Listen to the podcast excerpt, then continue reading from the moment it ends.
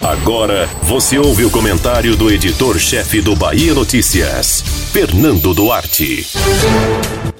É para ser um período de reflexão religiosa em uma das maiores nações cristãs do mundo. Porém, uma briga por poder e influência gerou uma batalha sobre o funcionamento de atividades religiosas às vésperas da Páscoa, quando se celebra a ressurreição de Jesus Cristo. O Marte cristão foi, ao invés de celebrado, usado de maneira vã e até mesmo desrespeitosa para tentar justificar a sede de líderes religiosos que parecem pouco afeitos à fé original.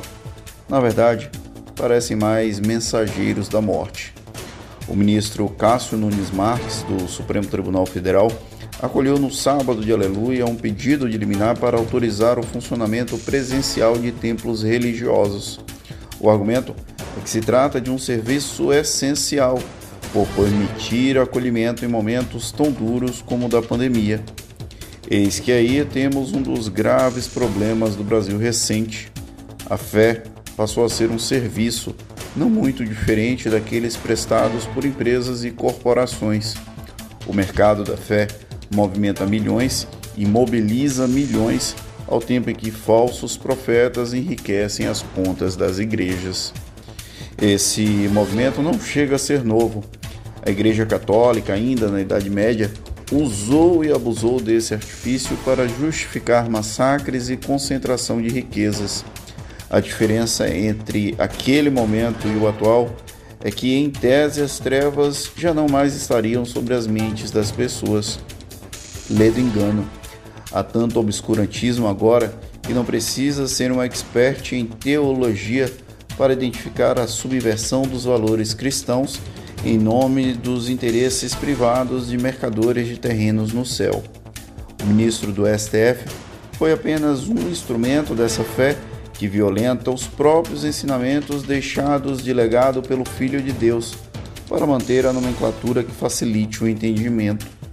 Abrir igrejas em um contexto de recrudescimento da pandemia, por mais que se imponha um limite, é uma opção temerária para não tratar como fatal. Há muito faltava força política para enfrentar essa bancada que impõe valores não cristãos como se fossem eles eleitos por Deus para disseminar uma única verdade. Agora, com a anuência do judiciário, fica difícil estabelecer a linha que separa a religião e o Estado brasileiro. Somado ao aval da sociedade, que prefere se omitir, vivemos numa época em que a escuridão parece ser o único caminho possível. A fé é um ato individual e inabalável. O respeito à liberdade religiosa perpassa por entender que o ato de ligar o homem a Deus é algo que não impõe nenhuma regra, mas que também nos obriga a conviver em sociedade com respeito às leis que nos protegem de mercenários da fé. Infelizmente, a fé que salva no Brasil é capaz de matar.